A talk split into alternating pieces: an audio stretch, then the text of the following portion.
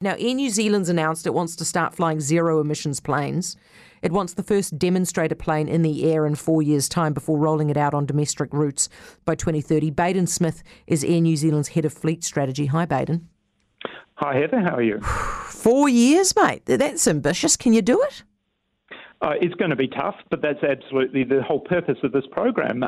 What we want to do is we want to create some real ambition for the industry and some real ambition for the country, because we see this as something that's incredibly important.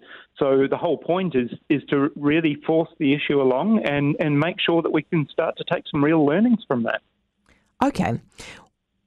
How big will the plane be? Oh, look, to begin with, if we're talking about the sort of commercial demonstrator in the sort of the 2026 timeframe, then it doesn't need to be necessarily a particularly large aircraft. It could be a lot smaller than what we operate today. The smallest aircraft in our fleet today is a 50-seater, but we don't need anything anywhere near as big as that to actually prove out some of the commercial... So if we're benefits. Realistic, Baden, we're talking about those little planes that fly the Cook Strait. We're talking about planes that are sort of in the... sort of 9 to 10 seat category. That's probably the sort of size that I would imagine that we would start with.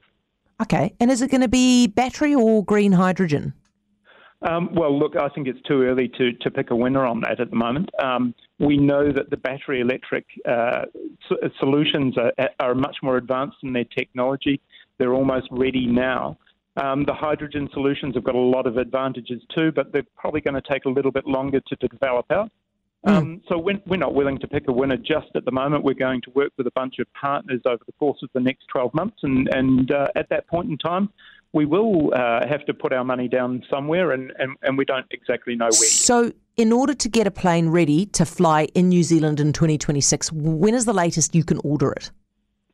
Well, it kind of depends on the various solutions that are out there. But look, we will need to be ordering or putting our bet down on one of these companies probably by the end of next year in reality. Do you see the other day the electric ferry in Wellington ran out of juice in the middle of the harbour and then had to get saved? Does that make you feel nervous? No, not at all. I think it would be fair to say in aviation we don't take those kinds of risks. Good. Pleased to hear it. That we do here. We'll have the exact same safety standards as we have in any of our other aircraft across anywhere in the fleet. So, we monitor energy usage on our existing planes pretty closely, and we would be doing exactly the same thing here. Good stuff, Baden. Thank you for talking us through that. Baden Smith, Air New Zealand Head of Fleet Strategy.